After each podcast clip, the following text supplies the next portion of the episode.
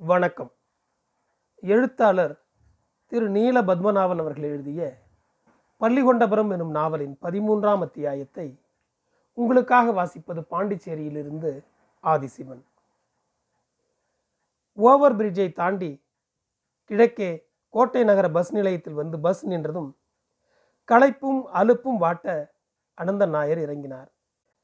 வரி வரியாக வந்து நிற்கும் சிட்டி பஸ்களின் இரைச்சல் ரோடில் ஹாரன் முழக்கியவாறு சென்று கொண்டிருக்கும் ஏனைய வாகனங்களின் அரவம் பழவங்காடி மைதானத்திலிருந்து ஒளிபெருக்கி வரும் ஒரு அரசியல் பிரசங்கியின் தீப்பொறி பறக்கும் பிரசங்க மழை பிள்ளையார் கோவில் மணிமுழக்கம் சென்ட்ரல் அஜந்தா பத்மநாபா தியேட்டர்களிலிருந்து கேட்கும் சினிமா பாட்டுகள். புத்திரிக்கண்டம் மைதானத்தில் ஒரு இடம் பாக்கி இல்லாமல் சாமான்களை கடைபரப்பி சத்தம் போட்டு மும்முரமாய் வியாபாரம் செய்யும் தெரு வியாபாரிகளின் கத்தல் ஞானானந்த ஆசிரமத்திலிருந்து ஒளிபரிக்கு வழிவரும் பஜனை கிழக்கே கோட்டையின் கீழ் உள்ள சின்ன அறையிலிருந்து மகாராஜா ஊரில் இருக்கிறார் என்பதை அறிவிக்க டும் டும் டும் என்று எழுந்து கொண்டிருக்கும் முரசொலி. இதுக்கெல்லாம் மேலே அரசாங்க லாட்டரி டிக்கெட் விற்பனை செய்யும் தெரு வியாபாரிகள் மைக் வழியாக மூச்சு விடாமல் யூனியன் பப்ளிக் சர்வீஸ் கமிஷனின் பதினான்கு பாஷைகளிலும் பேசும் பேரிரைச்சல். ஆனாலும் இந்த ஆர்ப்பாட்டங்களிலிருந்தெல்லாம் விலகி கோட்டைக்குள் ஸ்ரீ பத்மநாப சுவாமி ஆலயம் அமைதியாய் காட்சி தரும் விந்தை. புத்திரிகண்ட மைதானத்தை கடந்து சாலை பஜாருக்குள் நுழைந்து கடையை நோக்கி துரிதமாய் நடந்தார் அனந்தன் நாயர்.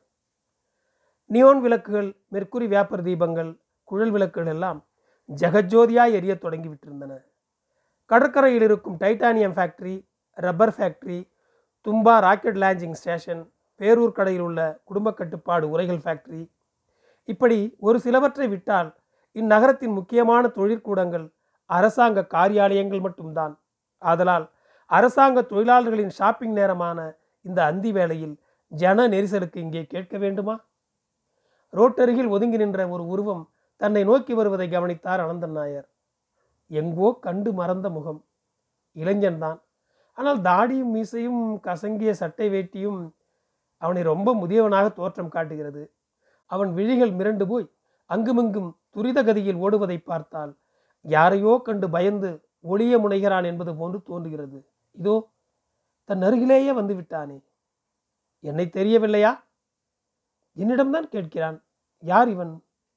திமு திமு என்று ஆண்களும் பெண்களும் அவர்களை மோதி தள்ளியவாறு முன்னும் பின்னும் விரைந்து கொண்டிருக்கிறார்கள். நினைவு வரமாட்டேங்குதே அவர் தடுமாறினார். நான் உங்கள் வீட்டுக்கு போயிருந்தேன். பிரபாகரன் நாயர் அங்கே இல்லை. சடக்கென்று ஒரு மின்வெட்டு. தோமஸ் அனந்தன் நாயரின் வாய் முணுமுணுக்கிறது. ஆமா மெல்ல சொல்லுங்கள். போலீஸ்காரங்களின் கண்களில் தட்டுப்படாமல் சுத்திக்கிட்டு இருக்கேன். பிரபாகரன் நாயர் வீட்டுக்கு வந்தால் தம்பானூரில் ரமா லாட்ஜில் அஞ்சா நம்பர் அறையில் இருக்கிறேன். அங்கே வருமாறு அவன்கிட்டே நான் சொன்னதாக சொன்னால் ரொம்ப உபகாரமாக இருக்கும். நான் நாளைக்கு இங்கிருந்து போறேன்னும் அவனிடம் தயவு செய்து அறிவிச்சிடுங்கோ. இதற்கிடையில் ஒன்றிரண்டு பேர்கள் ஒரு மாதிரியாக அவனை கவனிப்பதைக் கண்டு சொல்லிக்கொள்ளாமலேயே கூட்டத்துடன் கூட்டமாய் கரைந்து விடுகிறான் அவன். எப்படி இருந்த பையன்? அவனுக்கு இருந்த முகப்பொழிவென்ன ஆடை அணிகலனில் இருந்த கவர்ச்சி என்ன? பிரபாகரன் நாயரின் ரொம்ப நெருங்கிய சிநேகிதன். அவன் கூடத்தான் இந்த தோமஸ் என்ஜினியரிங் காலேஜில் படித்து கொண்டிருந்தானாம்.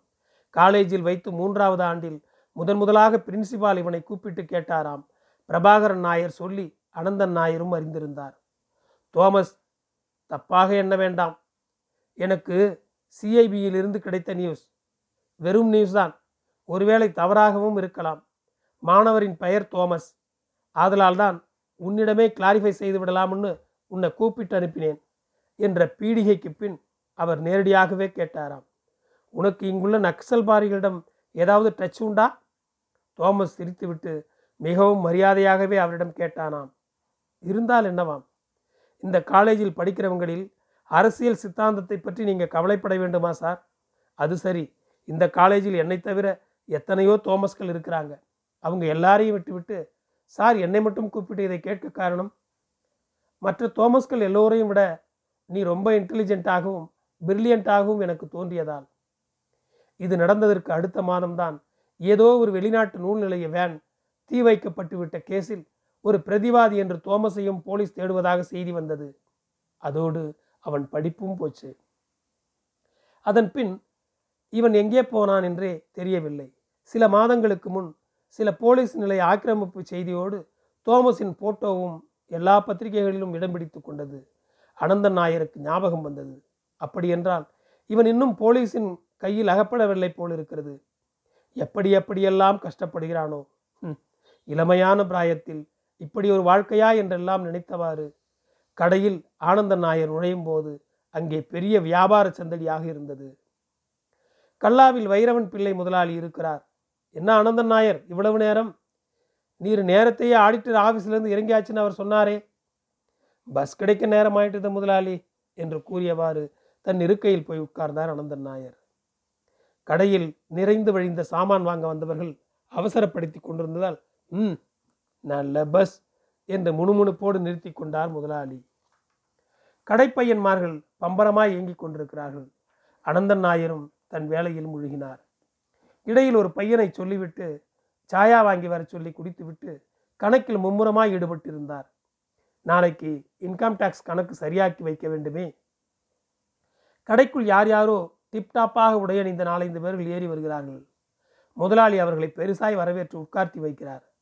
அவர்கள் கொடுத்த நன்கொடை ரசீது புத்தகத்தில் என்னவோ எழுதிவிட்டு அனந்தன் நாயர் இவர்களுக்கு ஆயிரம் ரூபாய்க்கு ஒரு செக் எழுதிவிடும் என்று சொன்னவாறு அவரிடம் ரசீதை கொடுக்கிறார் முதலாளி. ரசீதை பார்த்துவிட்டு செக் எழுதி முதலாளியின் கையில் பவ்யமாய் கொண்டு போய் கொடுத்தார் அனந்தன் நாயர். செக்கை வாங்கி அதில் தன் கையொப்பத்தை போட்டு வந்தவர்களிடம் கொடுத்தார் முதலாளி. நன்றி தெரிவித்தவாறு அதை பெற்றுக்கொண்டு அடுத்த கடைக்கு செல்கிறார் அவர்கள். மெல்ல இங்கே வந்து முதலாளியின் பக்கத்தில் உட்காருகிறார். எதிர்க்கடை நாராயணசாமி ரெட்டியார். ம் நகர எல்லைக்குள் பிச்சைக்காரர்களை அனுமதிப்பதில்லை என்ற கார்ப்பரேஷன் போர்டுகளுக்கு ஒன்றும் குறைச்சல் இல்லை. இப்போதெல்லாம் ஐயா பிச்சைன்னு கேட்டுக்கிட்டு வரப்பட்டவங்க யாரையும் காண முடியலை. ஆனால் இப்படி கௌரவ பிச்சைக்கு வரப்பட்டவங்களை யார் தடுக்க போகிறாங்க என்று நாராயணசாமி ரெட்டியாரிடம் அங்கே இங்கே பார்த்து அடக்கமாக சொன்னார் முதலாளி.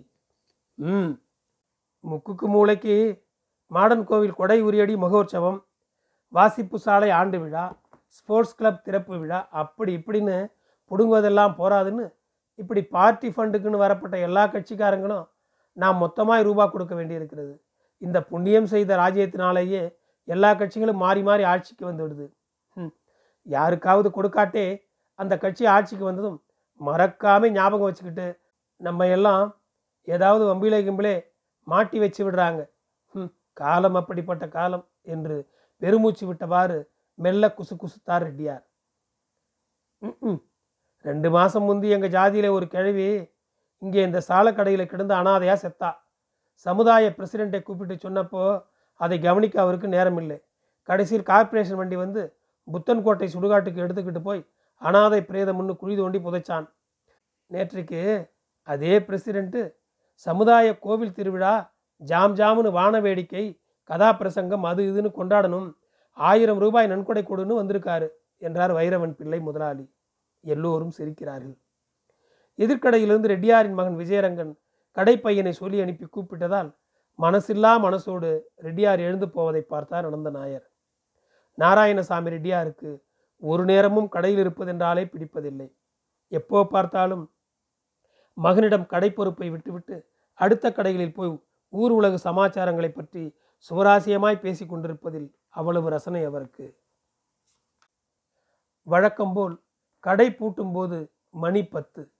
அனந்தன் நாயர் குடையும் கையுமாக ரோட்டில் இறங்கி சோர்வும் ஆயாசமும் வருத்த நடந்தார். சீதரன் நாயரின் புகையிலை கடையையும் அப்போதுதான் பூட்டி கொண்டிருந்தார்கள். சீதரன் நாயரின் பக்கத்தில் நின்று கொண்டிருந்த நிஷ்கலங்கன் நாடார் அனந்தன் நாயரை கண்டதும் அப்போ நான் போயிட்டு வாரேன் முதலாளி என்று தன் முதலாளியிடம் இருந்து விடைபெற்று கொண்டு அனந்த நாயரிடம் வந்தார். நிஷ்கலங்கன் நாடாருக்கு அந்த புகையிலை கடையில்தான் வேலை. என்ன? கடைபூட்ட இவ்வளவு நேரமாச்சாங்கோம்? என்று ஒருவரை ஒருவர் அனுதாபத்தோடு விசாரித்துவிட்டு தூரத்தில் பத்மநாப சுவாமி கோவில் கோபுர விளக்கு தெரியும். கிழக்கே கோட்டையை நோக்கி இருவரும் மெல்ல மெல்ல நடந்தார்கள். வெற்றிலைப்பாக்கு கடை சாயக்கடை தவிர ஏனைய கடைகள் பலவும் அடைத்து விட்டார்கள்.